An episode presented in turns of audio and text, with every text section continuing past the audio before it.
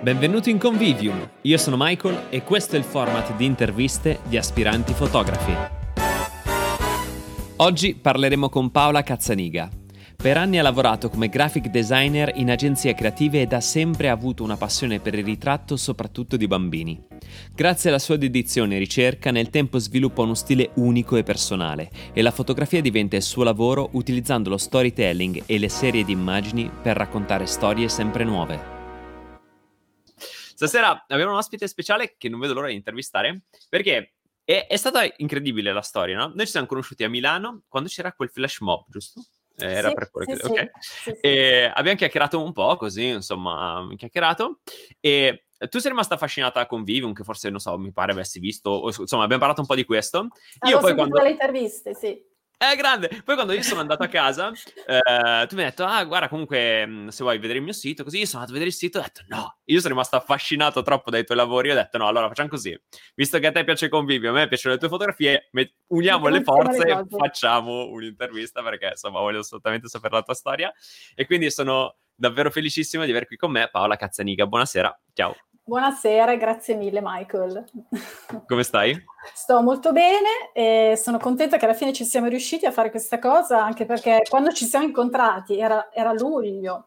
Era luglio, sì, era luglio. Certo. Era luglio e come vedi le cose buone poi rimangono, insomma siamo qui a fine settembre e ce l'abbiamo fatta a fare questa Assolut- cosa. Assolutamente, sì, ma eh, vabbè poi c'era agosto, sai la pausa mm. estiva, ho detto vabbè riprenderò con calma poi a settembre, però eri subito in lizza. Poi eh, mi spiace sì. che ho dovuto spostare il Il giorno perché ieri poi ho avuto un matrimonio e ho, ho dovuto lavorare ieri tutto il giorno eh e ho finito tipo alle tre di notte, quindi era assolutamente era impossibile, sì, no, a meno no. che non avessi voluto parlare alle quattro di mattina però no, no, forse no. era meglio rimandare era avanti. Meglio farlo in così, meglio, no? Più tranquilli. Sì, assolutamente. Intanto come ha ripreso il lavoro in questo periodo?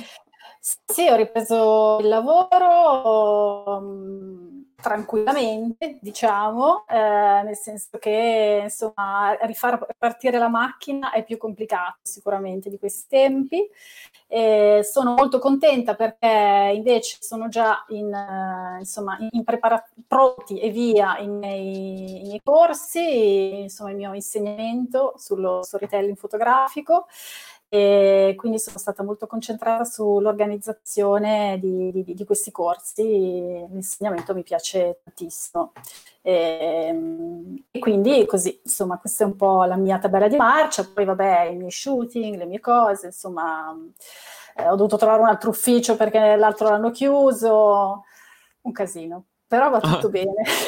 Bellissimo, tra l'altro, allora facciamo così. Facciamo che partiamo dalla fine e poi ripercorriamo tutto il percorso a ritroso. Quindi diciamo, se una persona non ti conoscesse, mm. ehm, cosa fai oggi? E visto che hai già parlato di corsi di storytelling, io lo so perché insomma ho visto il sito, poi abbiamo chiacchierato, però per chi non ti conoscesse, oggi cosa fai nella fotografia? Allora, oggi io direi che mi, mi occupo principalmente di, di storytelling fotografico. Eh, il mio storytelling è molto legato a, a tematiche come, come la famiglia, le case, l'intimità. Sono questi un po' gli argomenti che, che mi appassionano e che, che poi mi hanno anche, insomma, si è trasformato anche poi in un lavoro. E, lo storytelling è, è una parola... ancora strana secondo me, perché non, non si conosce realmente il significato, tutti ne parlano ma nessuno sa che cos'è. E, in qualche modo io a un certo punto mi sono fatta questa domanda, perché se la, il tema della, diciamo, della famiglia è sempre stato un argomento per me interessante fin dall'inizio, fin da quando ho iniziato a fare questo lavoro, però il modo in cui ho approcciato questa tematica è molto cambiato eh, nel, negli anni e, ed è approdato nello storytelling che appunto io eseguo dal punto di vista fotografico ma anche insegno, che è una parola diciamo che non mi piace tanto perché no, non mi sento un insegnante, mi sento una persona che ha approfondito questa tematica, l'ha studiata, l'ha analizzata, anche non solo da un punto di vista fotografico, ma anche un punto di vista, da un punto di vista narrativo più tradizionale, e in qualche modo condivide quello che ha imparato con gli altri. E, e questo è quanto. Io lavoro tantissimo quindi con le famiglie, ehm, diciamo nel grande tema della, della famiglia, dell'infanzia, della femminilità anche. Ah, attenzione un attimo perché... Ehm, eh, ok, scusami Paola, era andato un attimo vai, via su femminilità, mi si era blo- un attimo bloccato, scusami. Dicevi eh, sulla ah, femminilità? Sì, da, ehm, con un approccio fotografico che appunto, se all'inizio, diciamo, quando fotografavo tendevo, ma perché è normale, diciamo, tutti i fotografi fanno così, a fotografare la realtà, cioè quello che vedi, poi a un certo punto ehm, nel mio studio dell'estetica, della fotografia, di che cos'è una fotografia, eh, ho cercato una mia voce, che è poi il, il, il tema principe.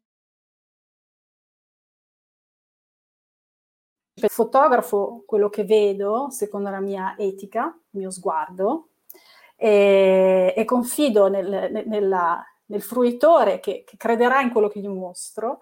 Nello storytelling eh, la realtà è secondaria, i fatti sono secondari, ma quello che conta è come vengono raccontati, quindi la voce del narratore.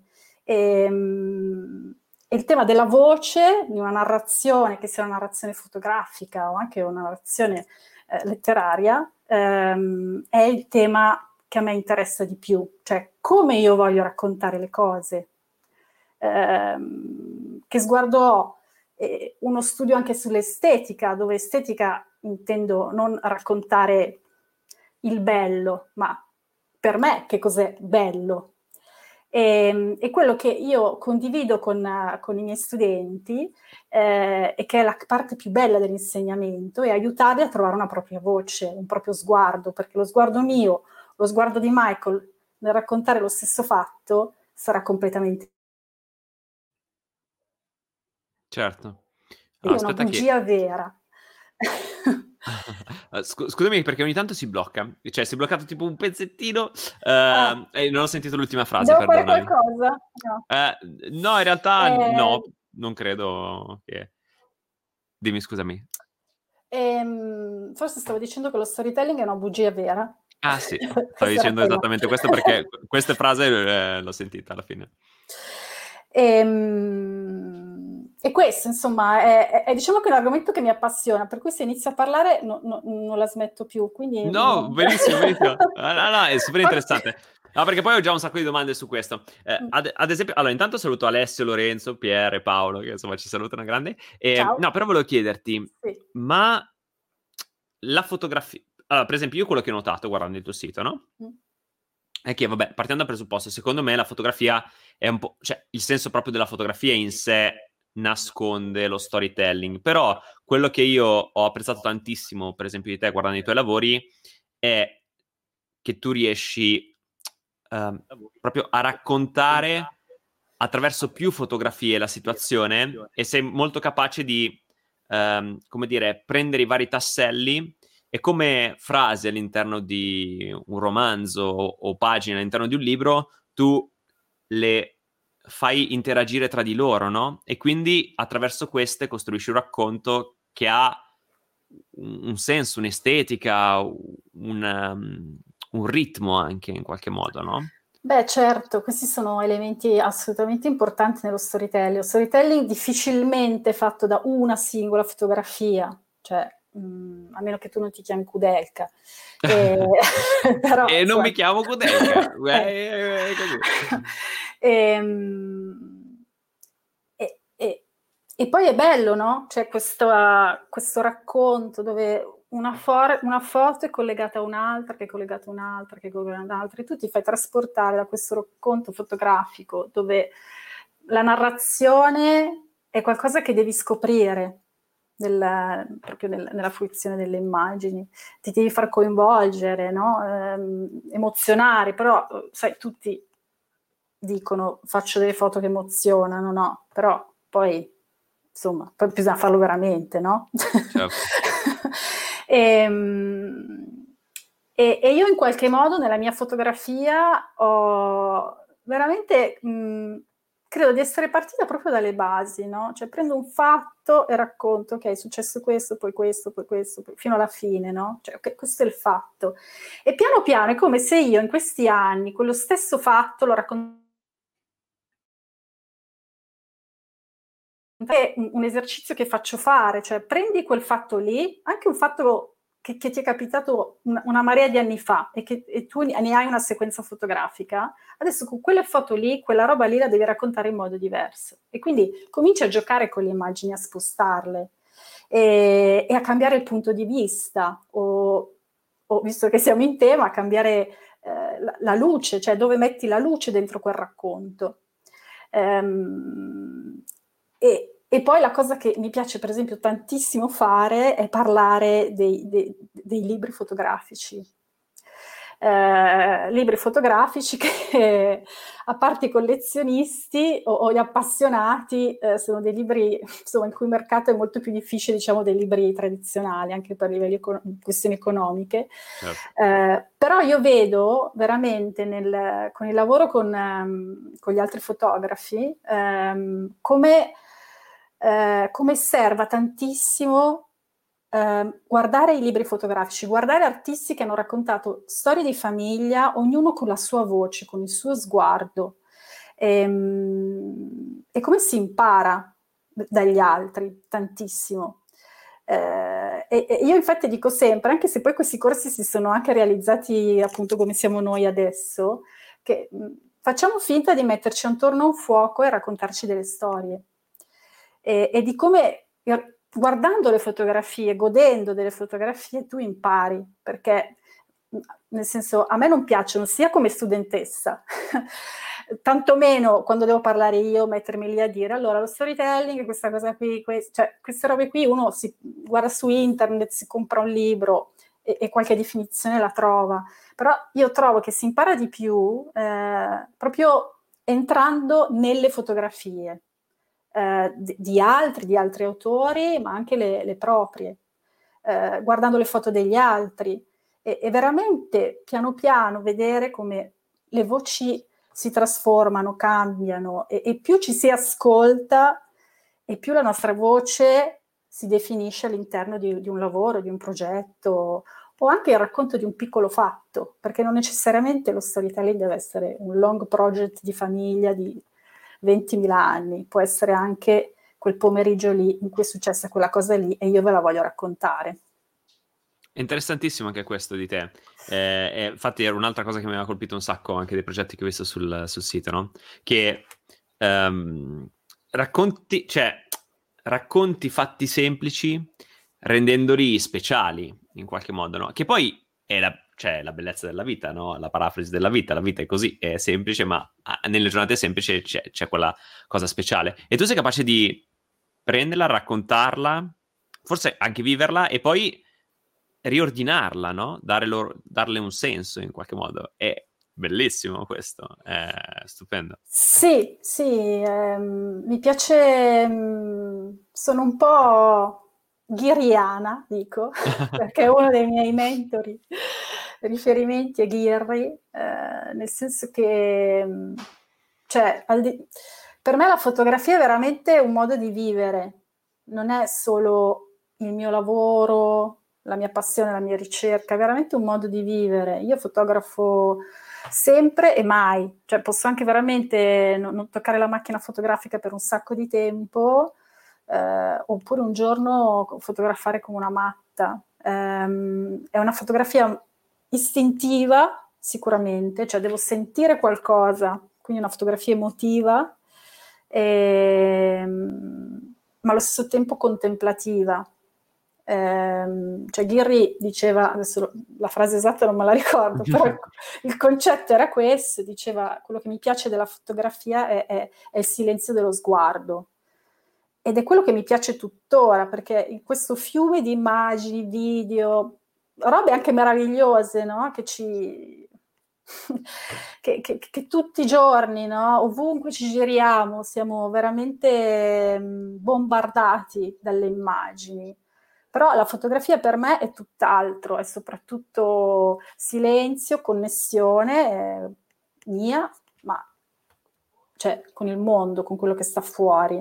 E, e di solito le fotografie migliori che faccio le faccio quando, quando sento questo silenzio, quando fotografo eh, in silenzio. Eh, per quello che mi piace, se, secondo me, fotografare poi le case delle persone, perché nelle case c'è sempre, insomma, silenzio in qualche modo, ci, ci sono pochi abitanti, e la tivù è spenta se ci, se ci sono io, e, ed è un momento un po' di, di raccoglimento, ehm, di riflessione, di, eh, per me la casa è, è veramente un membro della famiglia. A volte racconta più la casa che, che poi, insomma, le persone che ci vivono. Eh, I miei amici mi prendono in giro perché mi dicono: state attenti a quella lì, che se, se, appena appena ha un po' di confidenza ve la ritrovate in casa a fare le fotografie. Ah, meraviglioso! Tra l'altro, riflettevo su questa cosa, eh, di quanto effettivamente, vabbè, la casa tantissimo, ovviamente, perché poi la vivi tutti i giorni, no?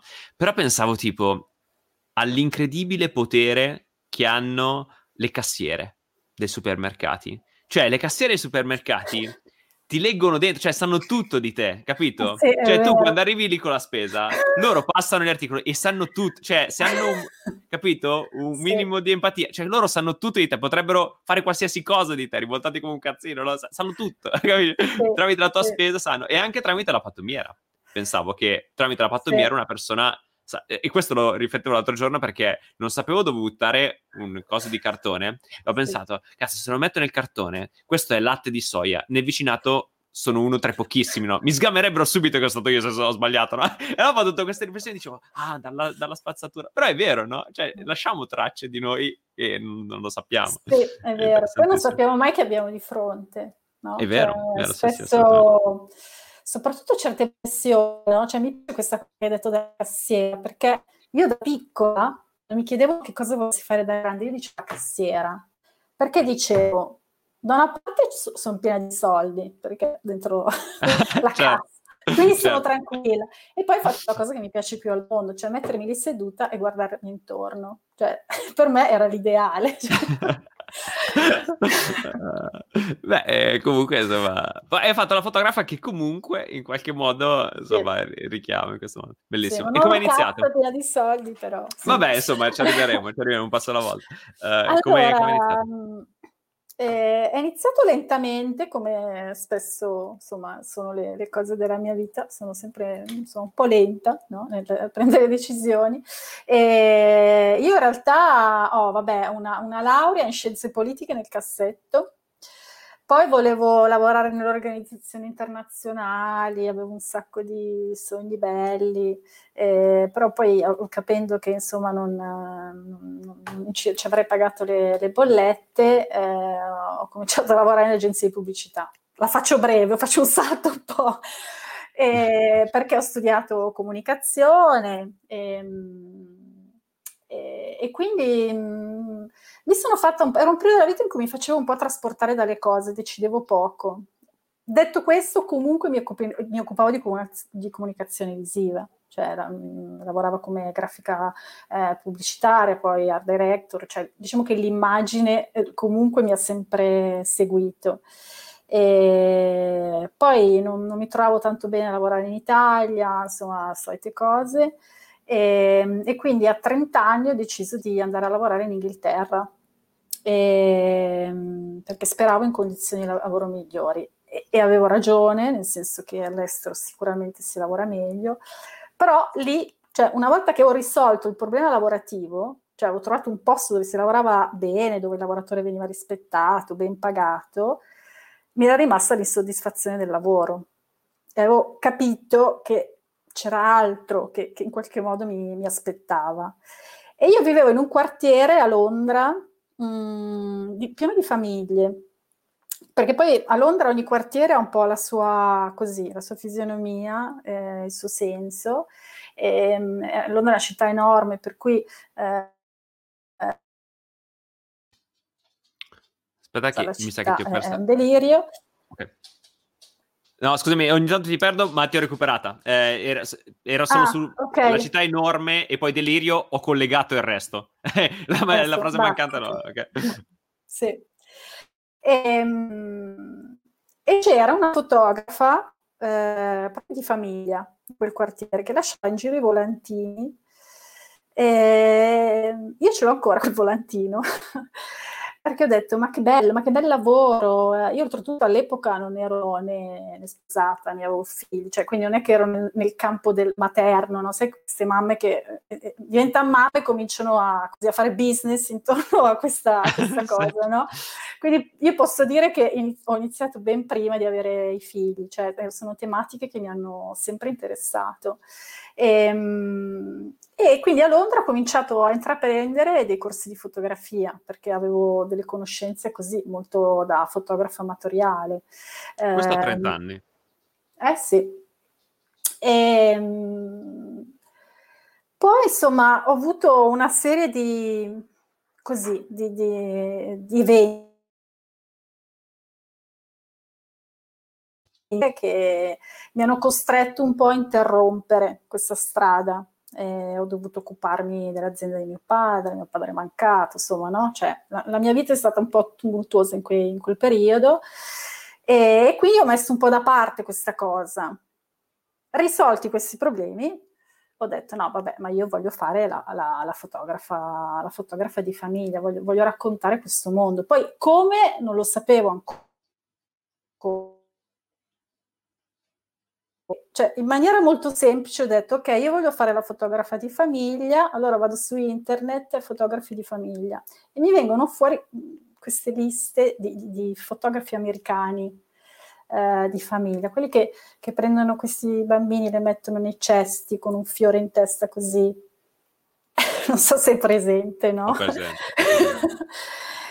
E io dico, ma forse... Mh, si raccontano così. E allora mi sono fatta anche tutta una serie di workshop, anche complicatissimi, perché fotografare i bambini in questo modo non è Se per niente delirio. semplice, è un delirio. E poi e quindi... su- super delicato, insomma. No, no, devi... e-, e c'erano poi questi ritratti di famiglia, molto, no? Cioè, mamma, papà, bambino, tutti ben illuminati, carini. E, e io sono entrata in questo loop. E, e mi è servito tantissimo, perché lì ho imparato soprattutto la tecnica, perché quella è fondamentale, no? Per capire cosa, co, come, come si fotografa la gente. E, però poi mi sono, sono accorta che quel modo di vedere la famiglia non mi corrispondeva affatto. Cioè, non, io non, non, avevo anche uno studio, avevo i props, avevo tutti i fiori, no, da, da piazzare su le coroncine, sì. Avevo lo studio, avevo... però non mi corrispondeva più quel modo di fotografare la famiglia. E allora ho fatto una cosa, cioè, no, non so, quelle cose un po', ti capita mai che fai una roba che non ti aspetti di fare, no? Ho fatto un workshop con Anders Petersen, che... proprio, cioè, se la fotografia di famiglia sta qua, Anders Petersen sta, sta fuori, fuori dallo schermo, no? Cioè, che è un, è un fotografo, vabbè, un maestro della fotografia, nei libri di storia della fotografia, ehm, che ha fotografato, cioè, si è chiuso in un carcere di massima sicurezza per fotografare i detenuti, ha vissuto in un bar malfamato ad Amburgo per anni, per, per entrare nello spirito di quel quartiere. Però le sue fotografie, cioè, io... non ero interessata a raccontare quei, quei drammi, no? Però sentivo che c'era un, un'intimità in quelle fotografie che in qualche modo io ricercavo. E ho pensato, uno così mi può aiutare. Cioè, a capire anche se io sono in grado di, di vedere le persone in quel modo lì.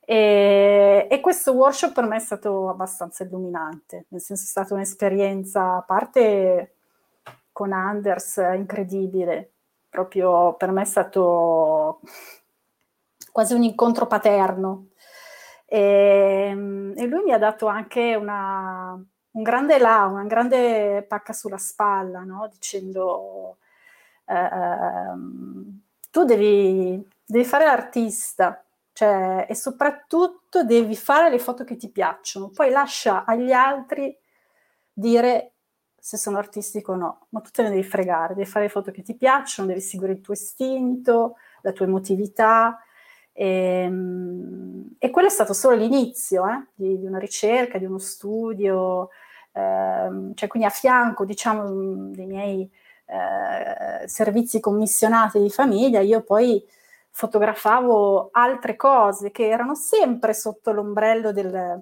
del tema della famiglia, però ho sviluppato poi in tante cose, eh, l'intimità, il femminile, il maschile, ehm, perché poi dentro la famiglia ci siamo noi, è la nostra storia, cioè noi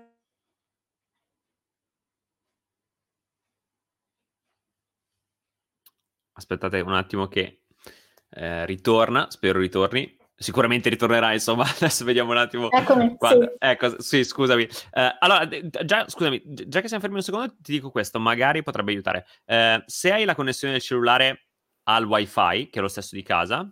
La tolgo. Tog- toglila così veicoliamo tutto sul wifi del P C. Stai trasmettendo al P C, giusto? Sì, sì, però eh, cosa faccio? Tolgo... Sì, togli proprio il wifi dal, dal cellulare, magari agevola okay. la situazione. Ecco, scusami. Okay.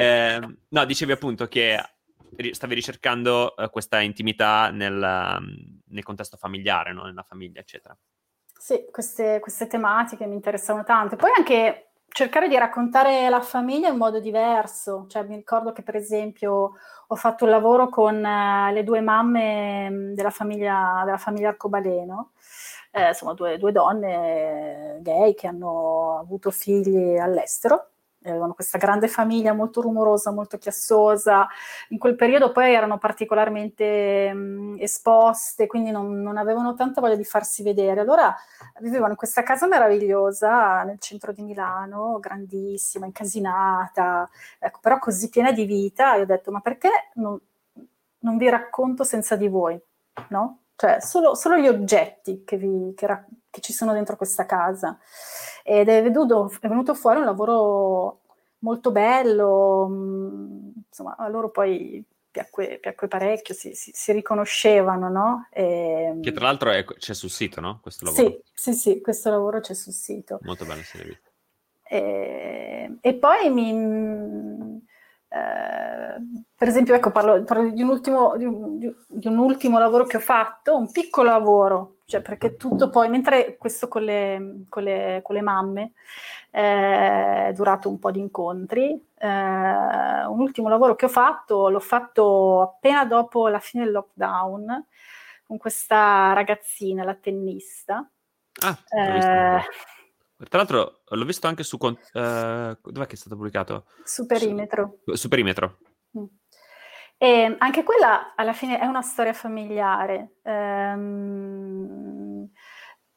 E questo, ecco, una cosa che, che vorrei dire, no? Che quando poi si approccia una famiglia o una storia di famiglia, si fanno, il fotografo fa delle scelte e fa anche delle scelte di, di togliere dalla storia Degli, ele- degli elementi che, che fanno parte di quella storia. Io quando ho conosciuto questa, questa ragazzina, l'ho conosciuta attraverso suo padre, prima di tutto, ovviamente. Io ho visto giocare questa, io sono appassionata di tennis, ho visto questa ragazzina giocare a tennis, tutta vestita di nero, con questa coda bionda, giocava un tennis bellissimo. E, e poi, siccome sono curiosa, come tutti i fotografi, sono curiosi, mi sono avvicinata al padre, eh, insomma abbiamo chi- iniziato a chiacchierare, e mh, siccome il tennis fa anche un po' parte della mia storia familiare, mh, ho deciso di, così, di, di chiedere loro di, di, di essere fotografati. E all'inizio ho deciso di, che avrei fotografato tutti, il padre, la mamma, il, l'insegnante di tennis, però s- poi ho detto no, voglio fotografare solo lei, perché in qualche modo volevo rimanere fedele al mio primo incontro, dove il primo incontro è stato di me con questa ragazzina meravigliosa che giocava sul campo da tennis. E volevo proprio, come no, chiudere questa storia intorno a lei e, e raccontare questo, questo incontro, questo, questo frammento di, di emozione nel, nel vedere questa, questa ragazzina che, oltretutto, essendo un agonista, fa una vita incredibile, dove si allena, insomma... dove lotta tutti i giorni per i suoi sogni, insomma, e pe- che poi sono anche i sogni della, de- della sua famiglia. Ed è stato molto bello, eh, e poi questo padre molto protettivo nei suoi confronti, ehm, piano piano mi dava fiducia e si toglieva dalla scena, mi lasciava fotografarle, parlarle, no? E, e poi si è, insomma, si è anche molto commosso quando ho visto le foto, no? mi, ha, mi ha lasciato dei bellissimi audiomessaggi che, convers- che conserverà per sempre. Eh, cioè il bello della fotografia che permette veramente degli incontri bellissimi con le persone, eh, e più ti lasci, come dice Thorinberg che hai fotografato, cioè più sei aperto verso l'altro, più più ti mostri vulnerabile e più l'altro si apre a te. E, e, e il ritratto, la fotografia, è sempre uno scambio, non è qualcosa che tu prendi. Eh, tu non prendi niente, non puoi prendere niente, puoi, puoi soltanto aprirti all'altro e, e ricevere quello che l'altro vuole darti, insomma. Eh, e quindi questo, insomma, un po', ecco, il, un po' il senso del mio lavoro, insomma. Um, allora, è meraviglioso e io sono contentissimo di questa intervista, no? Perché ho fatto, vabbè, ne parlavamo prima anche, no? Ho fatto diverse interviste, tipo cinquanta, boh, giù di lì, cinquantacinque, una roba così. Ma tantissime. E, tantissime, tantissime. E spesso ho, cioè, ho parlato con tanti fotografi diversi, ognuno con la sua storia meravigliosa, no? Spesso, eh, sai, arrivano quei fotografi che girano il mondo, fanno esperienze fantasmagoriche, eh, raccontano storie incredibilmente, incredibilmente lontane, sì, da te, no? Eh, anche con questo fascino esotico, no? E tu, certo, dici sempre, azzi, eh, devo, allora devo prendere l'aereo, andare in, non so, in Burundi, capito? Star lì dodici anni, portare a casa qualcosa, perché qui, ad Azzate, Gena Goethe. Invece, tu sei capace di vedere una persona che trovi interessante, entrare in contatto con lei, anche tramite, vabbè, ovviamente dei punti in comune, in questo caso probabilmente c'è stata empatia, c'era lo sport che eh, vi legava in qualche modo, no? E poi entrare nella sua vita in punta di piedi, perché si vede anche dalle fotografie che comunque è in punta di piedi in modo molto delicato, come dire, eh, non so, farla entrare nella tua bolla, nella tua atmosfera, e condividere questa sfera di energia insieme a lei, e poi portare a casa un servizio che la racconta a tre passi da casa, immagino, no? Cioè presumo che... Sì, questa cosa della tennista proprio tre passi da casa, perché era nel circolo di tennis dove giocava mio figlio. Ehm, però sai, quando tu sei curioso del mondo, sei, sei sempre curioso, cioè non hai bisogno di un posto, tu, di un questo luogo. Servizio quanto, quanto è durato? Eh, questo servizio, un tre incontri, allora quattro, perché c'è stata una lunga chiacchierata col papà, eh, all'inizio, okay. e, e, e guarda, ti assicuro massima disponibilità da parte loro, perché io all'inizio ho detto no, vorrei fotografarvi a casa vostra, eh, eh, e loro veramente mi hanno, mi hanno aperto le porte, poi un po' complice anche, insomma, poi la, la, la chiusura, il Covid, insomma, mh, però è una cosa che avevo già, già deciso, che avrei veramente fatto una storia, una, una piccola bolla intorno a, a Carla, eh, dove, come se io e lei ci fossimo chiuse in una stanza e ci fossimo fatte una chiacchierata, cioè era un po' quello il senso, no? E, mh, e quindi alla fine tre incontri. Tre. E poi io non scatto tanto, non sono una che scatta tanto, all'inizio Mazzo. Ovviamente sì, ma poi adesso sempre meno, anche perché poi lavoro in pellicola. Esatto, lavoro in pellicola, sì. E quindi già questo mi porta a, a, a, scattare, a scattare poco, ehm, però secondo me anche, cioè anche il anche il come ti poni, no? Nei confronti dei soggetti è importante. Eh, a me non piacciono molto quei fotografi eh, che, dove percepisci il loro desiderio di prendere, catturare, fare. Cioè, e, e io sto molto attenta a questa cosa. Cioè, io la macchina fotografica la tiro fuori all'ultimo. anche se si sa che ci sarà un servizio fotografico, che ne so, sono stata anche pagata per fare un servizio fotografico, ma quando io incontro i miei soggetti, la macchina fotografica sta nello zaino. Ehm, perché, perché è un incontro tra esseri umani. Poi dopo la tiro fuori, ovviamente, la devo tirare fuori. Però mh, spaventa, è un oggetto che spaventa. Cioè, a, a me non piace essere fotografata, per esempio. Lo sento come uno, uno strumento, insomma, invadente, ma lo è. E, e quindi secondo me è importante, o perlomeno il mio stile, cioè è il mio stile, poi ogni fotografo secondo me ha il suo stile, certo, in base al suo carattere. Cioè ci sono anche quelli che, che ti arrivano con la macchina fotografica sotto il naso. Sì, sì. Ci sono quelli eh. che entrano nella fotografia con, sì, con un'ombra, con il braccio, con, con la testa. E, e, se, e se in qualche modo quel modo di fotografare gli corrisponde, è giusto così. Cioè, eh, Petersen, ritorno ad Anders, eh, diceva quello che, quando una foto è buona, no? Perché per esempio, non so te, fotografo anche tu, non so te, ma io spesso mi domando, ma questa foto è buona? Non bella, perché bella, ok, ci sono i nostri principi estetici, eccetera, eccetera, ma quando è buona, cioè è una buona fotografia. E, e lui dava questa definizione, una foto è buona quando senti la credibilità del fotografo, cioè quando avverti la sua personalità, quando avverti la sua presenza in quella foto. E, e sì, cioè è, una, è un'affermazione che mi ha fatto pensare per diverso tempo e in effetti è, è verissima. Cioè, i migliori progetti fotografici sono quelli dove la voce del fotografo è, è chiarissima, eh, più che la cosa che si fotografa, ecco. È proprio una visione di mondo, è come quando leggi un libro, quel libro ti piace, ti coinvolge, perché la, la voce che ti racconta quella storia è una voce che tu vuoi continuare a sentire, a girare le pagine, e star lì nella storia e, e portarti a casa qualcosa. Bellissimo. Tra l'altro sono arrivate diverse domande, oltre che diversi complimenti. Eh, oh, per esempio dice Loredana, dice che bella intervista, semplice e genuina. Eh, poi dice, mille volte meglio queste dirette che vedere la tivù. Dicono, bene, bravi, bravi, guardate questa intervista nuova tivù. Eh, però no, volevo, c'era anche qualche domanda e sì, la prendo perché sono interessante, è interessante ed è una domanda che poi ti avrei fatto anch'io, anche se in formula diversa. Dice, quanto è pianificato e quanto distinto, quanto conta lo stomaco, dice Descartes.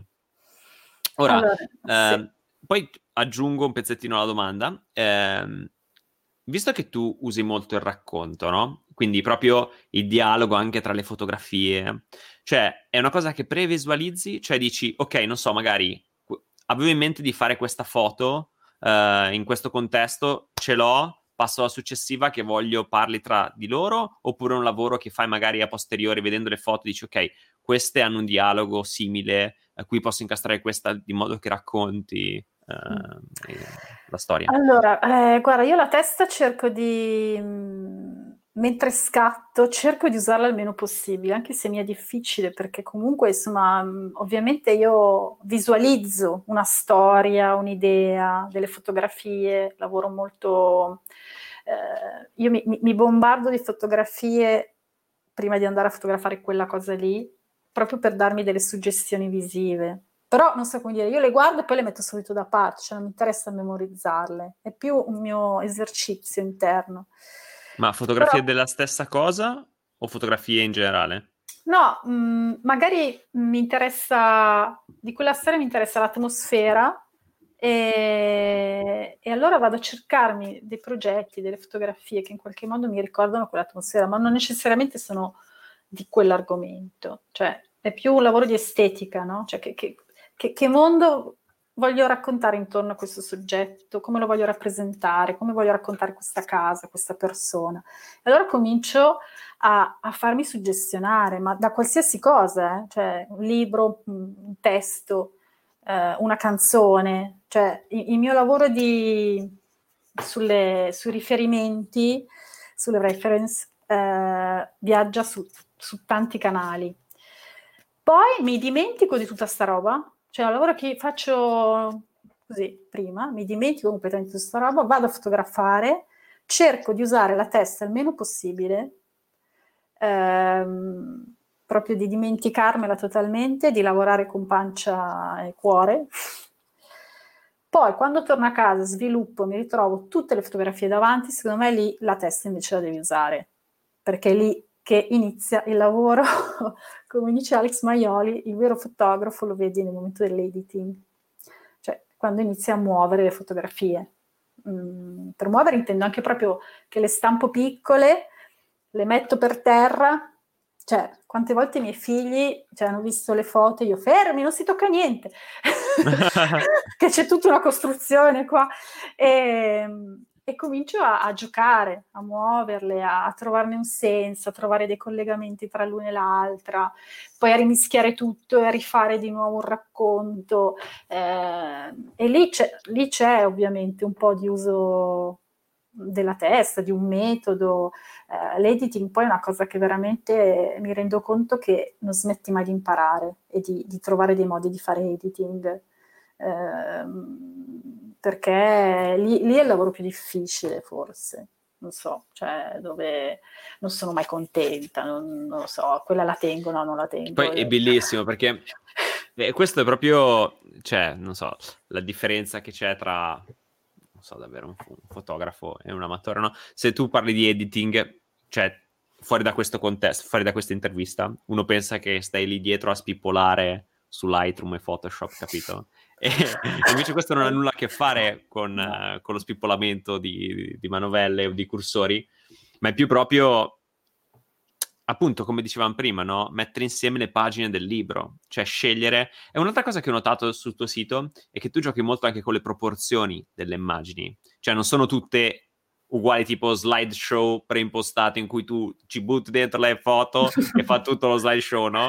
Cioè tutte grandi uguali, una spara grande, una esce dal coso, no, invece sono tutte eh, messe non solo con il rigore del fatto che debbano comunicare una con l'altra, tipo dittico, ma nel complesso proprio di racconto, ma proprio anche con le proporzioni, cioè alcune foto sono piccoline, altre un po' più grandi, altre addirittura ho visto in alcuni progetti ce n'è una piccola eh, di fianco all'altra, un po' più grande, formati diversi, cioè anche questo eh sì, ra- cioè, racconta molto tutti, del racconto, tutti gli elementi della narrazione. ehm, poi cerco di, di essere il più semplice possibile, perché perché poi se no non ti incarti, cioè, poi... però ecco, diciamo che mh, quello che, che sto imparando, perché ovviamente io sono una, come giustamente sono al posto giusto perché io sono un'aspirante fotografa, eh, io mi rendo conto che più resti semplice, che non vuol dire banale, eh, ma più arri- anzi vuol dire fare un grande lavoro di, di sottrazione per arrivare veramente al nocciolo di quello che, che vuoi raccontare. Eh, più resti semplice, più le foto parlano. Eh, a volte si ha la tendenza, ma perché è così, cioè magari cioè, vuoi fare, cioè magari ti sei innamorato di una foto che hai fatto e dici no, questa qua la metto in mezzo, così, pam, pam. Poi dopo, dopo una settimana quella foto lì dici ma... ma non mi dice più niente, cioè, non, anzi magari a malincuore la, la, pure la sganci completamente dal progetto, perché con le altre non si lega, è troppo prepotente, no? Come fotografia. E, e, non lo so, eh, l'editing è una cosa bellissima, perché poi cambia in base al tuo umore, eh, come ti sei svegliato quella giornata, ehm, è veramente, non lo so, è una, è una cosa su cui sto riflettendo tanto, sull'editing fotografico.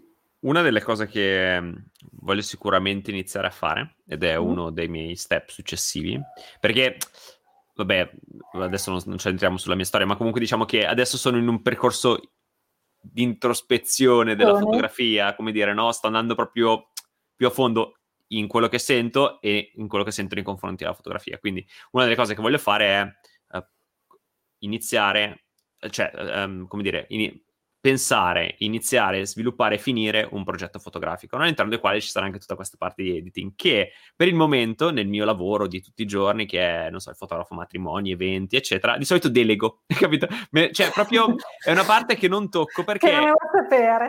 No, perché, eh, sì, no, assolutamente, perché quando lo facevo io, Cioè, il problema è che io, non so, magari ero affezionato a una foto, già mentre la facevo, cioè, la facevo e dicevo, ah, questa è la rappresentativa del matrimonio, sì, okay. la, la copertina. Esatto, solo che io, cioè, avrei, cioè, per me, non so, l'album era quella foto, foto ventiquattro basta.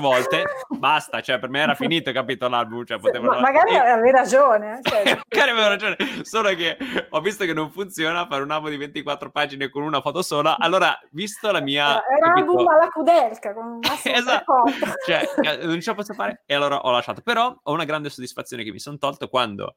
quest'anno, tramite la mia amica Erna Onti, che è una mia amica, poi lei non so, tipo, è la mia luce nel buio, quando sono confuso fotograficamente la chiamo e lei mi dice no, devi fare questa roba. Ho detto no, va bene, allora faccio l'album per A N F M, che è questa associazione nazionale, eccetera, e lì ho cercato di giocare di dittici, no? Di mettere in relazione una foto con l'altra, che è un esperimento molto interessante, e devo dire che poi è andata anche discretamente bene, insomma, la giuria è piaciuto il lavoro, quindi sono stato molto contento di questa cosa. Però è stato davvero un lavoro per cui mi sono forzato, ma in questo caso era più un lavoro che facevo per me stesso che per un cliente a cui dovevo assecondare anche un senso di storia. Lì era più, come dire, un rir- la storia attraverso di me, che non era esattamente la storia che era successa, era una, una, un mio, come dire... un mio rielaborarla in qualche modo, no? Mettere anche in connessione cose che non esistevano, perché cioè magari prendevo una foto del pomeriggio e una foto della mattina e le mettevo in, Bello. in relazione, eh, sì. no? Ah, però non esisteva quella roba lì, me la sono inventata io, ed è stato interessante. Sì, comunque è. lavoro è di fatto, editing, è fatto storytelling di, di... sì, ci ho provato per la me, ci ho provato. Sì. Sono i primi tentativi embrionali. Allora, tantissime domande, e quindi va, te ne sparo un paio così, perché so che ti piace fare anche molto piacere, perché Matteo Chiari dice, allora, complimenti Paola, quando fai dei ritratti c'è una parte del viso delle persone che cattura la tua attenzione, ad esempio, e poi volevo chiederti anche se fai lezione o qualche workshop per persone che vogliono imparare. Allora, te la metto lì così sul piatto d'argento, puoi rispondere.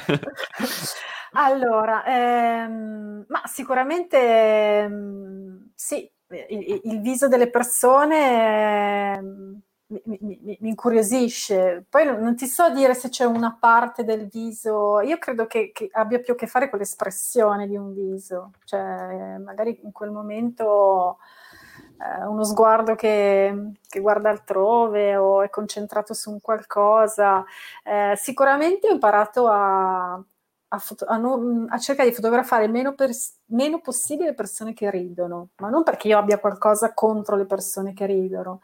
Eh, ma perché ehm, spesso le persone che non ridono, che non vuol dire che sono serie o tristi, però sono in un momento in cui mh, sono connesse con se stesse, quindi in un certo senso sono più vere, no? più, più reali. E quindi difficilmente, soprattutto nei miei progetti personali, eh, ovviamente, mh, fotografo persone sorridenti, così. Le fotografo quando non, non, spesso non se ne rendono conto, oppure apposta quando se ne rendono conto e si infastidiscono. Cioè mi piace, mi piace a volte essere un po' maleducata nel mio modo di fotografare, anche se sono una persona gentile, insomma, eh, e delicata, però eh, mi piace ogni tanto fare delle incursioni a gamba tesa sulla scena, no? E, e, e creare scompiglio. E, e questo, vabbè, lo dicevamo poc'anzi, insomma, io sono insegnante a Bottega Immagine, e organizzo dei corsi di, proprio di, di storytelling, di famiglia, e poi da quest'anno parte uno storytelling per gli adolescenti, cioè quindi lavorare proprio con i ragazzi. E... Ah, per, per adolescenti quindi non per chi ha la mia età, ventitré anni, e... no, no, no, non per loro, cioè su di loro. Cioè, se, dip- dipende che età ti senti, se ti senti ancora no, un adolescente. Io, io mi sento ancora un adolescente, per esempio, okay. Quindi io mi potrei iscrivere. Ok, quindi cioè, è destinato agli adolescenti? Sì, è destinato okay. agli adolescenti, sì. Cioè, secondo me, eh, secondo me, insomma, secondo me anche la scuola eh, c'era proprio un'esigenza di, di aiutare i ragazzi a, a capire cosa diavolo fanno con questo telefonino, no? Cioè... Co- co- come vedono le fotografie, le immagini, ehm, che può essere sia uno strumento per noi adulti di capire come vedono il mondo, perché sicuramente non lo vedono come lo vediamo noi adulti, eh, più grandi, insomma, eh, e poi in qualche modo dare delle informazioni eh, per decodificare questo mondo, perché la fotografia non si studia a scuola. non, non si studia. E, e quindi tutto quello che noi sappiamo delle immagini o diventiamo appassionati, lo studiamo, se no non, eh, non abbiamo questi strumenti. E, e quindi insomma abbiamo pensato di fare questo percorso per i ragazzi, per i ragazzini, eh, anche con il telefonino, quindi non è un, un corso di tecnica, eh, però in cui lavorano su se stessi, su, in casa, con gli amici, e, e si parla di fotografia, ma di fotografia appunto, non di immagini, selfie, ma si, fa, si comincia a fare le, no? la distinzione dei termini, che cosa è una cosa, cosa non è. E, e quindi, insomma, infatti il corso si chiama per eh, divoratori di, di, di telefonini, divoratori di storie, insomma, una cosa del genere. Perché infatti questi ragazzini stanno sempre, no, con cioè, questa protuberanza sulla mano. Sì, beh, ma non solo, non solo i ragazzini. È incredibile, vabbè, su questo non apriamo questo discorso che è enorme, non mi voglio infiliare in questo tubo, cunicolo stretto e angusto, ma invece sono completamente d'accordo con te, perché anch'io nel mio piccolino, così insomma nel, nel mio, nella mia esperienza qui su YouTube che porto, racconto la mia vita attraverso la fotografia e anche attraverso i video, le mie esperienze eccetera, non sai quanto, soprattutto in questo momento, soprattutto dopo Convivio, mannaggia a me, quando l'ho fatto potevo starmene a casa zitto, invece no, ho fatto sta roba e adesso mi sento una responsabilità enorme, cioè enorme nei confronti della fotografia e delle persone, no? Perché ogni sì. volta dico, ma chissà se questo messaggio arriva giusto dove deve arrivare, incuriosisce in modo apre intelligente, le porte, apre certo. le porte al, al livello successivo, oppure fa far due balzi indietro e ti fa tornare dove eri prima. Eh, insomma, è sempre un delirio. Comunque, eh, ta- come sempre, qui arrivano un sacco di commenti, dicono bravissima Paola, bellissimo, eccetera. Però volevo chiederti questo. Una domanda un po' marzulliana. Uh, ok, vai.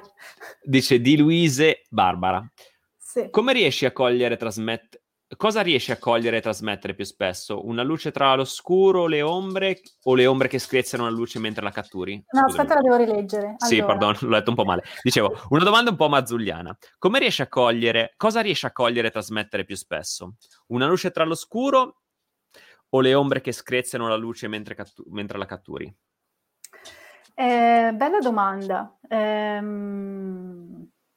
forse la seconda, eh, nel senso che è una cosa che mi viene detta spesso, eh, che nelle mie fotografie che, che spesso sono molto serene, no? In un certo senso, definiamole così, con un'estetica precisa, curata, no? Però poi c'è C'è quel lampino nell'occhio che, non, che è come se creasse una dissonanza nella fotografia. E, e questo, quando me lo dicono, per me è un grande complimento, perché, perché a me non interessa raccontare le favolette.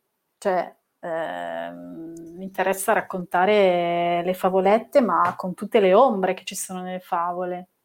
E, E, insomma, raccontare il contrasto nelle storie, e, così. Quindi sì, la seconda, risposta, risposta marzulliana, la seconda che hai detto. Bellissimo, ma ehm, questo, questa ricerca verso il tuo stile, quanto è durata? Quanto ci hai messo per arrivare da doveri alle foto con i fiori sulla testa, in con l'attac, a queste? Cioè, come hai fatto ad arrivare lì? Eh, un po' di anni. Ehm... Eh, un... Allora, se, se proprio ti, te li devo quantificare, eh, ti direi almeno tre anni. Però sono stati tre anni di... proprio di, di stravolgimento, no? Che, che anche nella mia vita, cioè personale, cioè, ho stravolto certo. tante cose, perché se tu guardi il mondo sempre in uno stesso modo, non è che basta che te lo dici, ah no, voglio vedere le cose in modo diverso, cioè perché le devi pro- innanzitutto sentire in modo diverso, e, se no non, non ti puoi inventare nulla, cioè non risulti credibile, cas- casomai scimmiotti qualche, qualche bravo fotografo. E quindi è stato un percorso sia personale che proprio anche di, di ricerca, di letture, di, di contemplazione, di riflessione, di, di solitudine, ma la solitudine quella buona, quella che insomma ti permette di riflettere. Sì, solitudine un po' di eh, dove boh, mh, non ti prefiggi niente, non so come dire, no? Cioè siamo sempre in questa società del fare, fare, fare. Secondo me se vuoi un po' lavorare su te stesso da un punto di vista artistico, la cosa migliore è fermarsi, almeno. Questa è la cosa che, che ha funzionato con me. Mi hai tirato una staffilata nel petto fortissima. uh, grazie. Quindi domani basta, niente più interviste. No, sì, infatti, guarda, vabbè. Michael si ritira. Non apriamo questo argomento che... No, giuro, perché sono proprio in quel... Sono in quel limbo lì, in quella fase lì, no? Vabbè, adesso anche lavorativamente parlando sto lavorando molto e quindi anche per questo che sono un po' più distante. Però in realtà, cioè, ehm, già quest'estate... ho fatto quattro giorni, cinque giorni in cui sono andato via a raccogliere le nocciole, spaccarle con i sassi in pantaloncini e maglietta, a piedi nudi per cinque giorni, ed è un po' l'idea a cui vorrei anche t- cercare di tornare, staccarmi un attimo dalla lavatrice, capito? E tro- trovare un po' la direzione nelle cose, anche una mia voce, insomma, quindi capisco eh, benissimo. Sì, ma guarda, a me è servito veramente di più, eh, mh, anziché leggermi un libro di fotografia, fare un ritiro di yoga di una settimana. Cioè, no, ma... ma cioè, che non mi facevano mangiare, che avevo una fame della Madonna, solo piatti vegetariani, vegani. Allora, io sono vegetariano, vegano, quindi va, okay, cioè, proprio... è la mia quotidiana, la mia sofferenza quotidiana quella. Sette ore di pratica al giorno, io che al massimo, Madonna. Capito, alzavo una gamba un po' così. A, a mercoledì era una settimana, mercoledì ho un tracollo e dico no vabbè, che cacchio sono venuta a fare, cioè, e, e poi invece era un modo per spegnere il cervello totalmente, perché noi non ce ne rendiamo conto ma abbiamo sempre sto cervello che è, non so che voltaggio abbia, cioè, neanche, quando, neanche quando dormiamo si, si placa. No, incredibile, sì, incredibile. E lì con tutto questo esercizio fisico, questo doversi concentrare sulle posizioni, stare fermi, ehm, ho cominciato proprio a, a vedere le cose in modo diverso, a sentirle, scusami, in modo diverso. Quindi veramente per diventare, dei, secondo me, dei fotografi non bisogna fare lezioni di fotografia. Cioè, meno, cioè quello poi è se il tuo strumento poi arriva lì, no? Però in realtà bisogna veramente esplorare cose che con la fotografia non c'entrano niente, no? Cioè, perché andare a vedere la mostra, ma sì... però boh, non so, sono... no, sono d'accordissimo. Poi peraltro ri- riacquistare anche il valore della lentezza, no? Cioè mm. noi siamo in un mondo super fast e a me io questa riflessione l'ho fatta milioni di volte mentre ero lì, cioè allora mi ha messo, sono arrivato, vabbè insomma adesso te la taglio corta, diciamo, comunque sono arrivato che ero vestito come ero vestito adesso, la tipa mi ha guardato e mi fa ma lo sai che è estate? Sì, lo so, però da me faceva freschino oggi. Fa, vabbè, ma qua no? Gli ho detto, hai ragione anche te. Allora mi sono messo un paio di pantaloncini e una maglietta e quello è stato il mio... Cioè, praticamente andavo in giro così tutti i giorni. Giorni tutti, tutti i giorni, tutti i giorni. Non avevo le ciabatte perché l'ho dimenticata a casa. Lei mi fa, vabbè, cammina a piedi nudi. È un'ottima eh, idea. E ho fatto... Idea. Cioè, tu a piedi nudi da quando sono arrivato a quando sono ripartito. Cioè, non ho mai messo le, le scarpe, mai. Andavo nei boschi, eh, tutto a piedi nudi, ok? Eh, sì, e è... il primo giorno mi hanno messo a raccogliere le nocciole. Ok, tu dici, vabbè, cos'è le nocciole? Allora, a parte che avevo, quando sono tornato a casa ho scoperto di avere un, un, una pianta di nocciola, nocciole davanti casa, bellissima, con le nocciole grosse così, che ne ho tirate giù talmente tante che ho nocciole per il prossimo anno e mezzo, e non, non me ne ero mai reso conto e non mi ero mai preso del tempo per coglierle. E poi mentre ero lì che le spaccavano così, alla fine, non so, sono stati lì tre ore tra raccogliere, tare, far spaccare, tritare, fare, cosare, bla bla bla, e abbiamo mangiato in tre una pasta di Uh, sugo di nocciole. E ho pensato cioè capito tre ore in tre per mangiare il... però ho riflettuto, no? Cioè quanto era buona quella pasta, quanto, qua, quanto era vera, serie, no? Eh, sì. E invece vai al supermercato, ti prendi la tua cosa eh, e poi c'è la cassiera che ti controlla e che sa tutto di te, quindi sa quanto ne mangi, cioè... la cassiera. Però riacquisire il valore della lentezza fa bene, no? E sai quante riflessioni mm. ho fatto mentre ero lì che coglievo le nocciole? Eh, immagino, immagino. No, eh, ma vedi che appunto è tutto un lavoro di sottrazione la fotografia. Cioè... Ah, bravissimo. eh, allora, poi dice, cosa ti impegna di più? Sempre di Luisa, dice, eh, a cosa ti dedichi di più e a cosa ti impegna di più? La preparazione, il canovaccio di un servizio prima di farlo o la fase di editing e post? Ah, sicuramente l'ultima parte, quella di, di editing. Cioè... Poi dipende, nel senso che se un lavoro prevede più incontri, più, più, più servizi, allora ovviamente anche quella parte, però è proprio la fase di editing. Poi io ho tutte le mie, i miei regolamenti interni, cioè per cui innanzitutto le voglio vedere subito e quindi le guardo subito, però non ci faccio niente, le spengo, eh, cioè spe- le metto via e... Poi dipende ovviamente dai tempi, se è un lavoro commissionato, sono tutta una serie di cose. Però, diciamo, in un mondo ideale, per una settimana non le guardo. Non le guardo perché voglio vedere come le vedo dopo una settimana rispetto a, a, appunto a, a, alla fine dello shooting. Ed è sempre una sorpresa bellissima, perché le foto che, che avrei cancellato all'inizio poi sono quelle che mi piacciono di più. Ehm, in un mondo ideale, secondo me, le foto uno dovrebbe rivedere dopo un anno. Ma a volte capita, sai quando magari cerchi un servizio e ti fermi e dici ma va questo lavoro qua? E questo qua, ma no, ma come ho fatto a cancellare questa foto? Bellissima. Cioè le foto veramente hanno il potere di continuare a parlare. Cioè ti, sono come delle persone. A me è capitato proprio di recente, avevo un rullino che non so, mi è rimbalzato per casa per infinito tempo e non ho mai sviluppato, ma non so perché, cioè non c'era niente di, come dire... Boh, non so, em- emotivamente, che ne so, insomma, non, non, esatto, non, non c'era motivo, semplicemente rimbalzava in casa. A un certo punto sono andato, l'ho sviluppato ed era tipo dopo un anno e ho rivisto le foto che avevo fatto dopo un anno, a parte che mi ero dimenticato di averle fatte, punto primo. E secondo, comunque facevano cagare, cioè vabbè, è passato un anno e non erano comunque belle, però cioè, non mi piaceva, conferma. Però almeno avevo la conferma che, cioè, se rimbalzava per caso un motivo c'era, ecco. Invece il, il, l'altro, l'altro rullino no, non era male.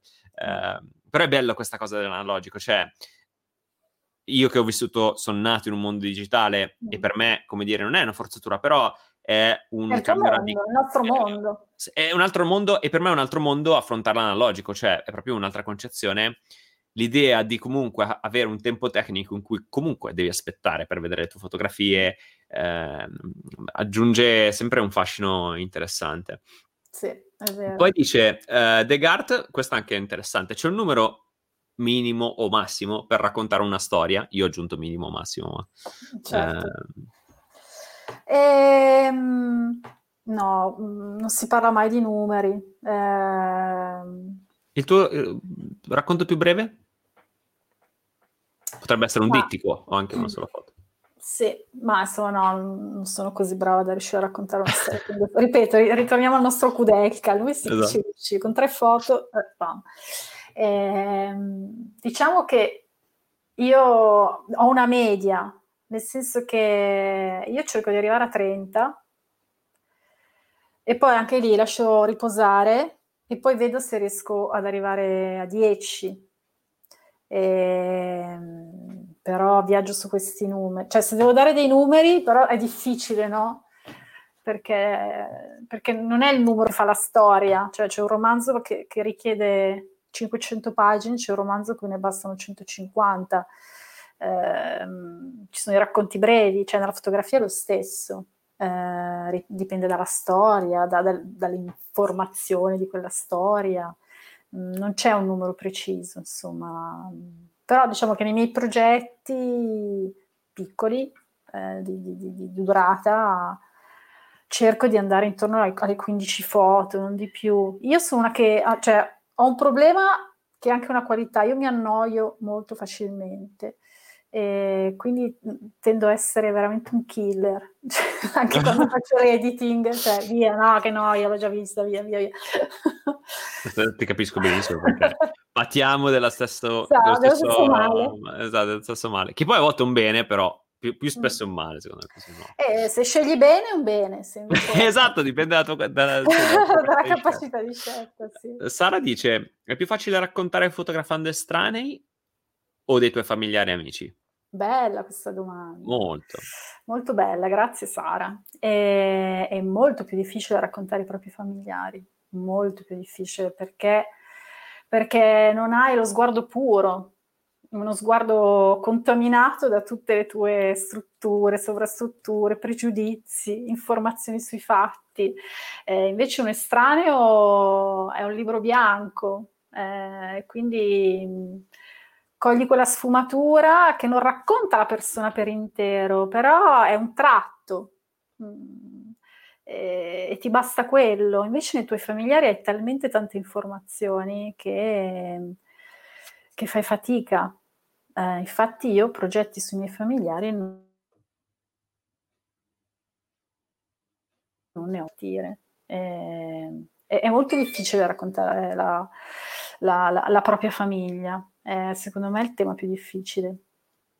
Di Luise Barbara dice: dal tuo sito si percepisce come ti definisca e renda riconoscibile il tuo evolverti nel tempo e nelle esperienze attraverso diversi la- valori e rappresentati con tanta sensibilità.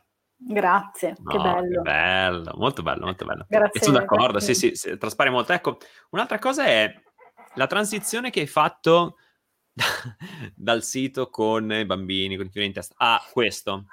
Cioè, perché comunque io ci rifletto molto, no? Eh, mm.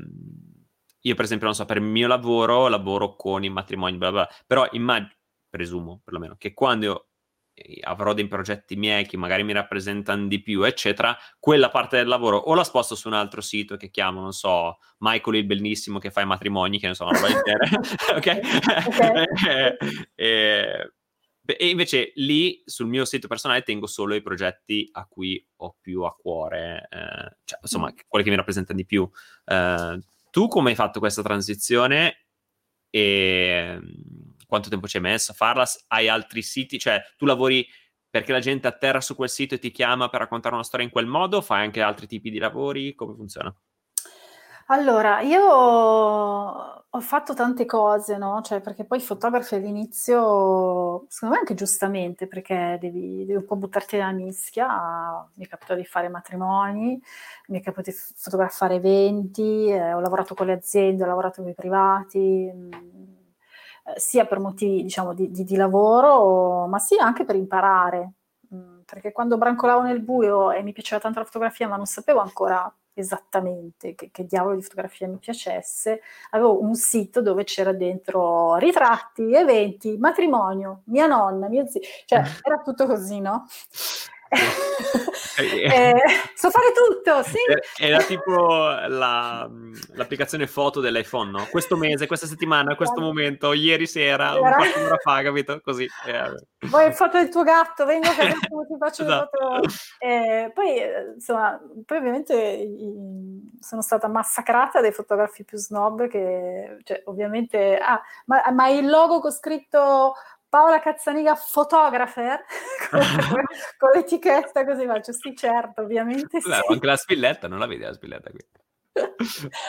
Insomma, dopo essere stata massacrata e dopo essermi automassacrata, eh, ne, sempre diciamo nell'evoluzione eh, mia personale della, della fotografia, eh, c'è stata anche l'evoluzione del sito internet, che è stato veramente un lavoro, ma penso che tu mi possa capire.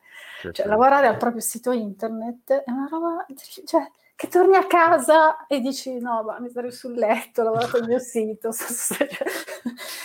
Perché devi togliere, è un po' come un editing. E, e quindi io ho fatto a un certo punto una scelta difficile, perché avevo anche dei lavori interessanti commerciali che avrei potuto far vedere in quel sito, ma che toglievano omogeneità a uno stile. E, e quindi dopo delle lunghe riflessioni, insomma, pippe mentali varie, ho detto no, io devo sacrificare dei, eh, così, dei progetti anche interessanti e veramente dare un'idea di mondo. Cioè, come, no? Se sei un fotografo, se ambisci a, ad avere uno sguardo sul mondo, una tua personalità, devi solo mostrare le foto che ti rappresentano, che poi sia un progetto commerciale o un progetto personale che hai fatto in vacanza, secondo me poco importa. Lo so, è una scelta rischiosa, perché anche su Instagram io avevo tutti i miei lavori, i miei ritratti, a togliere, a togliere tutto. Mi hanno anche bloccato Instagram perché avevo tolto troppa roba. ero, ero, e, e ho detto, io voglio... No, poi c'era la nostra amica Marta Carelli che ha intervistato. Sì, e, ti salutiamo, peraltro, senta prima. Sì, ti saluta, mi ha detto che me, sei meravigliosa, ma io già lo sapevo. e, che, che, aspetta, però volevo citare una cosa che ha detto che adesso mi è passata di mente, però diceva, no, su tu Instagram. Devi avere fiducia in, nel tuo lavoro, nel tuo modo di vedere le cose, perché a un certo punto saranno... come diceva Petersen, saranno gli altri, cioè non le vedi, non è che riproduci la realtà e la sai riprodurre bene. Tu, io ti posso raccontare questa storia con questo sguardo. E, e quindi questo è poi stato il senso del... Della... Ripetimi la frase perché sei andata via sulla frase. No! Sì! Cioè proprio lì, capito? Ero... Magari quando riparte la sento, invece no. Me Era la frase della vita. Esatto, capito? Adesso, adesso... come facciamo? Eh, no, cioè devi, devi in qualche modo tu devi far vedere quello che, che, che sei e come vedi il mondo, e poi saranno gli altri a cercare te, perché tu puoi raccontare quella storia in quel modo lì. Ok, super interessante. Cioè, anche aziende, persone che proprio io non avevo neanche mai mandato una mail, ah, guardate questo è il mio portfolio, perché hanno detto, guarda, io insomma, non so, avrei questa borsetta qua, cioè, ho questo... Raccontami una storia intorno a questa, a questa cosa qua, come lo sai fare tu? E ho detto, vai, allora... Allora aveva ragione la Marta. Ma la Marta sempre ha ragione. Ah, certo, ma quindi questo, cioè, allora, ehm, adesso fai, fai comunque, cioè, nel senso, fai lavori anche a prescindere dallo storytelling, oppure la maggior parte dei lavori o tutti i lavori sono solo incentrati sullo storytelling e fai solo questo? E io adesso mi sto molto concentrando su questo, perché comunque è, è un po' il mio mondo, e poi è un mondo che, che conosco sempre di più. Ehm, io lavoro anche molto con la scrittura, e, okay. e, e, e per esempio, cioè, se, se, se posso consigliarti una cosa nella tua ricerca di, del tuo, insomma, della tua visione di mondo, è lavorare con le parole, sicuramente. Eh, le parole mi hanno aiutato a definire il modo in cui fotografo. Eh, infatti, cioè, sai quando nelle classi, no? Cioè, io ho fatto la scuola Holden di scrittura. Sai quando ci si mette intorno a un tavolo e tutti dicevano, ah, io sono qui perché voglio scrivere un libro, così. Cioè, io dissi, io sono qui perché voglio fare foto migliori, perché più definisco la mia voce e più poi diventa la voce... così eh, estetica, insomma, no? Visiva. Certo. E, e quindi, diciamo, a, a latere dei, dei miei lavori commerciali, corsi di storytelling, eh, mi piacerebbe tantissimo scrivere un libro con pochissime fotografie e una bella storia scritta. E, e sicuramente la mia, la mia voce, la mia lingua comunque passerebbe attraverso delle immagini, però non più così reali, ma raccontate, insomma. Questo è un, così, è un, è un sogno. Bello, belle, bellissimo, bellissimo. Poi secondo me questa cosa di unire le arti, eh, a parte è molto attuale, no? Perché ormai sì, siamo un po' tutti un misto di cose, no? È cioè io, per esempio, io mi sento proprio un purpurri di roba buttata lì a caso, che ogni tanto dico, ma...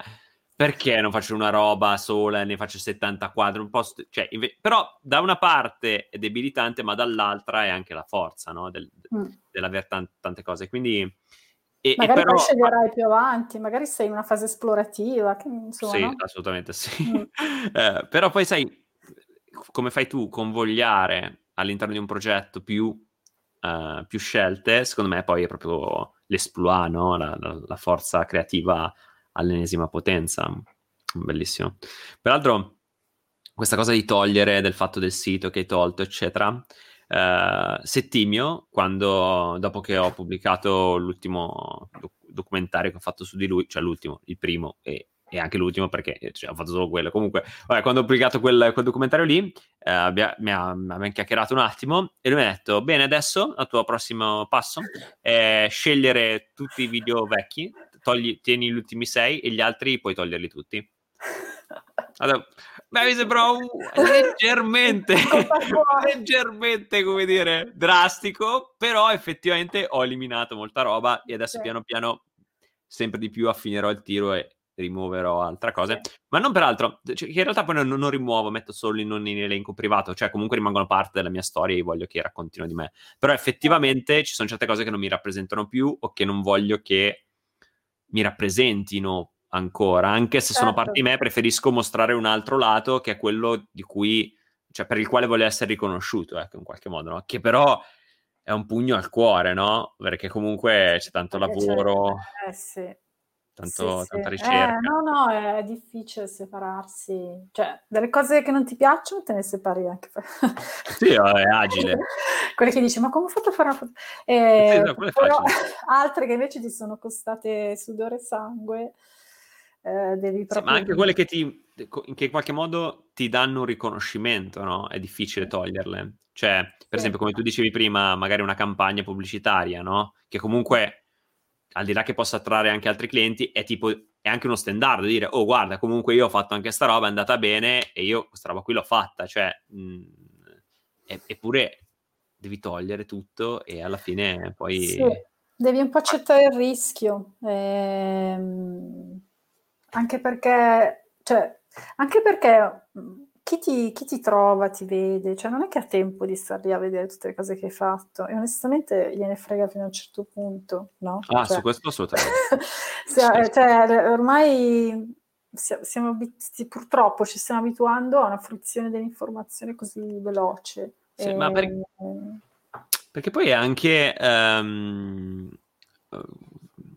come dire, inopportuno, non inopportuno, non mi viene la parola, ehm, arrogante, ecco, pensare che una persona venga a vedere tutte le foto che hai fatto dalla tua infanzia a oggi e che le interessino tutti i tuoi lavori. Ah, frega una sega. Io voglio, cioè, se vado lì per un qualcosa, voglio vedere quella roba lì, no? Sì. Cioè, io voglio capire in parlato, chi sei.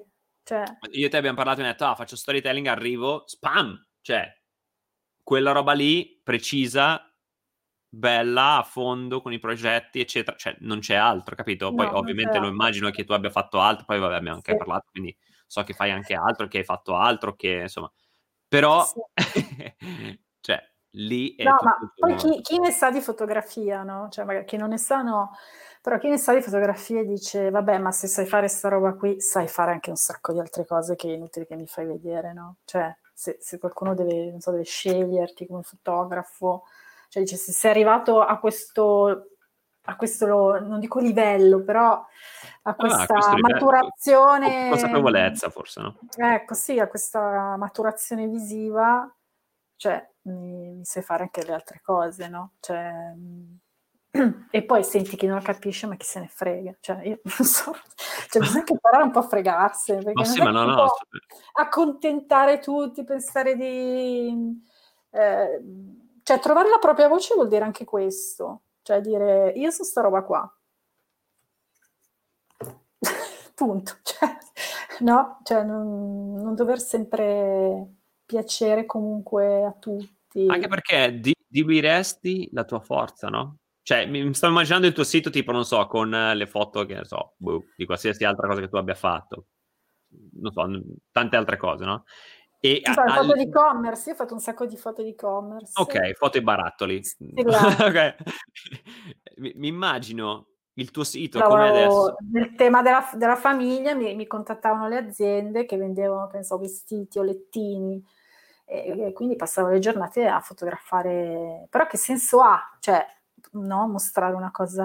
No, assolutamente. Anche perché, cioè, mi immagino i tuoi lavori all'interno di questo mondo di fotografia che hai vissuto, che sicuramente è una parte, cioè quella che tu mostri è una parte del tuo lavoro, ovviamente, come le foto che mostri all'interno del progetto è una parte delle foto che hai scattato, no? Però sono quelle che più ti rappresentano e quanto sono molto più forti se selezionate. È interessantissimo questa cosa ed è secondo me uno degli esercizi più difficili che debba fare un fotografo, cioè togliersi... Cioè fate, no, fate, facciamo, cioè, no, scusa tu che insomma hai già questo livello, chi ha meno consapevolezza faccia un sito con tre foto, però che sono tre foto che direi che rappresentino davvero. Eh sì, eh, no perché uno pensa ma solo quelli famosi mettono poche cose, sì sicuramente sono più avvantaggiati, ehm, però è un processo, cioè... E, e poi cambia in continuazione, cioè io spesso nel mio sito ci torno, tolgo, rimetto, però cerco di non mettere troppa roba, non, quello comunque... Eh, però guarda, il sito internet di un fotografo è veramente, cioè se lo prendi seriamente è veramente un lavoro più, dif- un lavoro più difficile, cioè se io dovessi fare il tuo sito, Michael, avrei in un certo senso meno difficoltà, no? Cioè certo. Dire guarda io ti vedo così e metterei queste foto qua e poi ne discutiamo, ma quando devi pa- far parlare le tue fotografie è molto più dura. Molto. Comunque l'hai detto, se vuoi farlo adesso adesso hai preso l'impegno davanti a tutti, mi pare che tu abbia detto che vuoi sì, farlo è vero, sì. Quindi, ma adesso mi devi mandare un po' di foto e, no, e fare un po' di editing. No, ma sono, io sono nella fase purpurri in questo momento, cioè sono ehm, sto ancora a- assimilando, però da una parte sto ancora assimilando ma il flusso sta un po' scemando perché sto facendo un lavoro di rifinizione, però sto ancora prendendo un po', insomma sono in quella fase lì ancora purpurri, quindi no, però beh, arriverò. Io fotografavo i bambini con i fiori in testa, cioè arriverò a, come dire, eh, tr- trovare la mia essenza, centellinarmi in qualche modo, arriverò, è un, lo sto, la direzione è quella.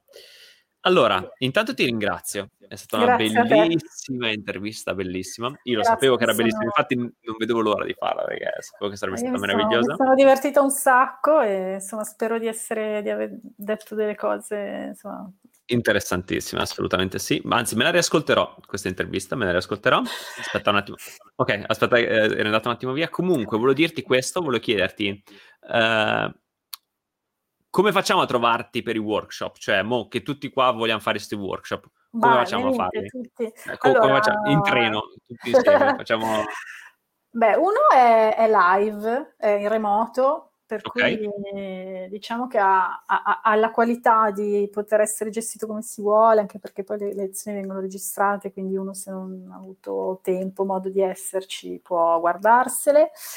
E io lavoro con, collaboro con Bottega Immagine, che è una scuola di Milano, di Via Farini, e, e lì si possono trovare tutte le informazioni, eh, oppure sul mio sito c'è una sezione chiamata Workshop in Italia, dove c'è insomma l'elenco delle cose che sto proponendo ora, e lì insomma si trovano tutte le informazioni, partiranno a metà ottobre, e questo è, è una cosa, insomma.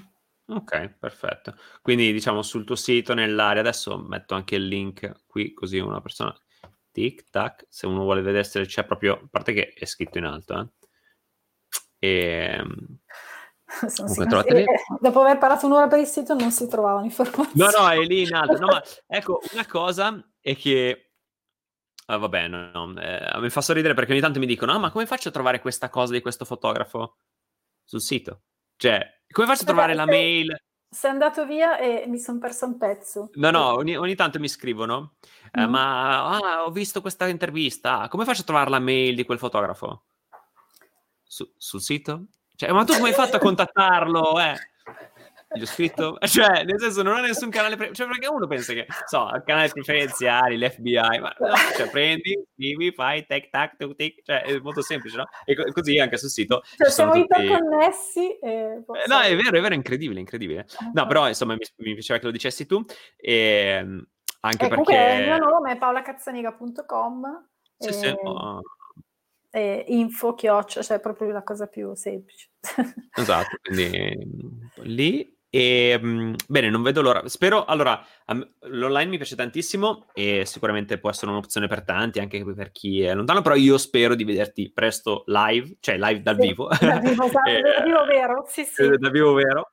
E mm. anche volentieri seguire un corso dal vivo sarebbe interessante.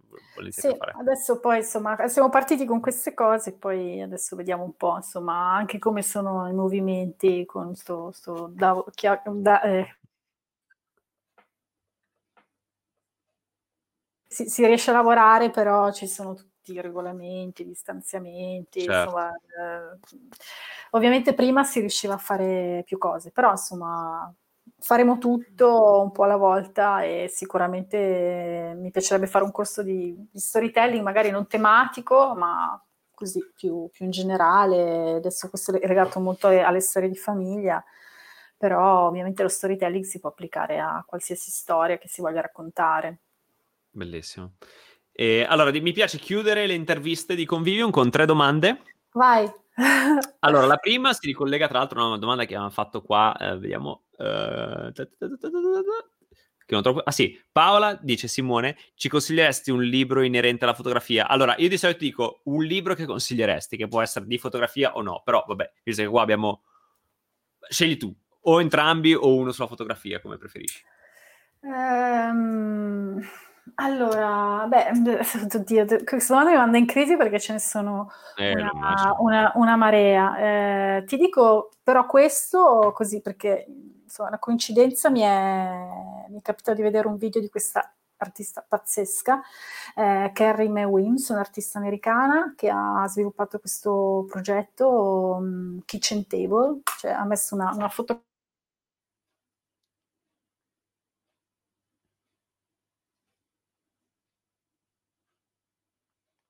Vediamo un attimo se torna.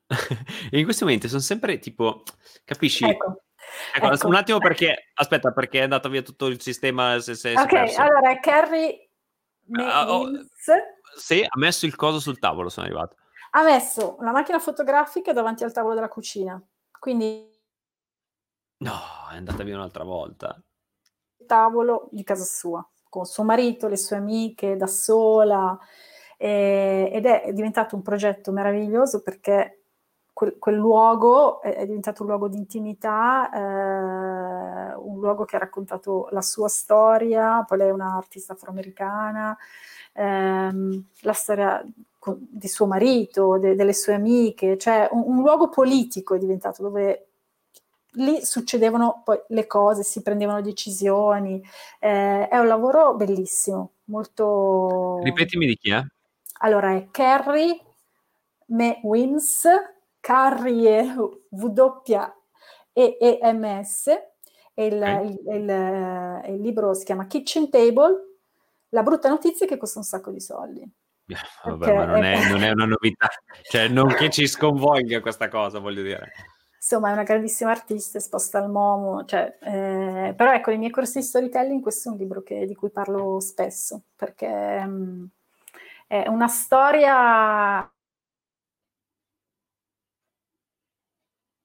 che boom, esplode e diventa una storia che racconta eh, la storia di, una, di un popolo, di, di, una, di una generazione, di, di donne, di, insomma, bello. Ecco, questo mi sento di consigliarlo. Ah, perlomeno andare a sbulciare su internet le sue interviste in cui ne parla, eh, le foto, insomma, ecco, se uno non può permettersi di comprare il libro, ecco. Dovremmo esportare i format di Convivium all- all'estero, capito? E farlo, iniziare a farlo in inglese e eh, conquistare il mondo. Vabbè, arriveremo anche lì. Comunque, eh, poi invece un uh, film che consiglieresti? O una serie eh, tivù? Uh, uh, allora, serie... Ma un film di che... Cioè, così in generale o qualsiasi di... tipo di serie o, o film, non per forza riguardanti la fotografia. Mm. Eh, sto pensando a un film che ho visto recentemente che, che mi è piaciuto. Um, ah sì, guarda, un film eh, francese, un documentario eh, a voce alta, mi sembra che sia la traduzione del titolo, è un esperimento che hanno fatto in una scuola di periferia di una banlieue parigina, dove hanno mandato i migliori oratori mh, in qualsiasi campo, avvocati, medici, non so, e hanno tenuto però che cos'è l'arte dello, dell'oratoria, cioè come, come imparare a difendere un'idea di fronte a un pubblico. E, ed è un film che mi è piaciuto tantissimo, anche perché vedevo questi ragazzi che partivano con veramente due o tre strumenti in croce, due o tre idee, alla fine del, dell'anno scolastico sviluppare, difendere delle idee in un modo incredibile. E quello che mi ha colpito è vedere come la potenzialità della nostra, del nostro cervello e di quanto non siamo consapevoli di tutte le cose che siamo in realtà in grado di fare. Bellissimo. Si chiama, sì. Ripetimi il titolo. A voce, a voce alta. A voce alta, meraviglioso. Sì. E ultimo, ma non ultimo, invece, un oggetto sotto i dieci euro che consiglieresti? Un oggetto sotto i dieci euro che, che pensi possa tornare utile a un fotografo o un aspirante a tale. Ah, quindi una cosa di, legata alla fotografia. Sì, eh... o che, che risponda. Cos'è che è sotto dieci euro? Ehm... Ma direi un, un pezzo di carta grigio per fare il bilanciamento del bianco corretto. Perché anche la post-produzione ha la sua importanza. Ha la sua importanza, assolutamente. Ma tu, eh, i servizi che sono sul sito sono tutti analogici? O quasi? Eh, no, no, no, no, c'è un mix. Cioè, ah, un mix, okay. mh, sì, sì, no, no, ci sono anche dei lavori in digitale. Sì, sì, sì. No, direi metà e metà. Metà, eh, metà. Eh, però la, la, insomma, il, il foglio di carta grigio ce l'ho sempre dietro, perché comunque aiuta. Male me lo fa. Uh, Marco dice una penna. Ok, va bene. Allora Paola, ti saluto. È stato un Grazie piacere mille, anche per enorme. Me. Eh, davvero, eh... è stato piacevole, ma già avevo anche chiacchierato ai tempi. E, mm-hmm. Diciamo, è stato un bellissimo continuo. Sì. Della chiacchierata che abbiamo fatto quando ci siamo incontrati, e appunto spero di incontrarti, di ricontrarti presto e di continuare la chiacchierata in altre chiacchierate. Ti mando un abbraccio, aspetto eh... che torni. Ok, scusami, eri andato via un secondo per... ok, dimmi, scusami. Eh, no, ti, insomma, io spero di vederti dal vivo presto e ci sarà sicuramente occasione. Eh, complimenti per il lavoro che fai, grazie per questo spazio, eh... e sei bravo. Grazie, gra- ti ringrazio, è stato un piacere davvero grande, sono felice che tu abbia partecipato al progetto. Ti abbraccio. Anch'io, buonanotte. Ciao, buonanotte, ciao, ciao ragazzi, ciao, ciao a tutti, grazie per essere stati con noi, ciao. Ciao.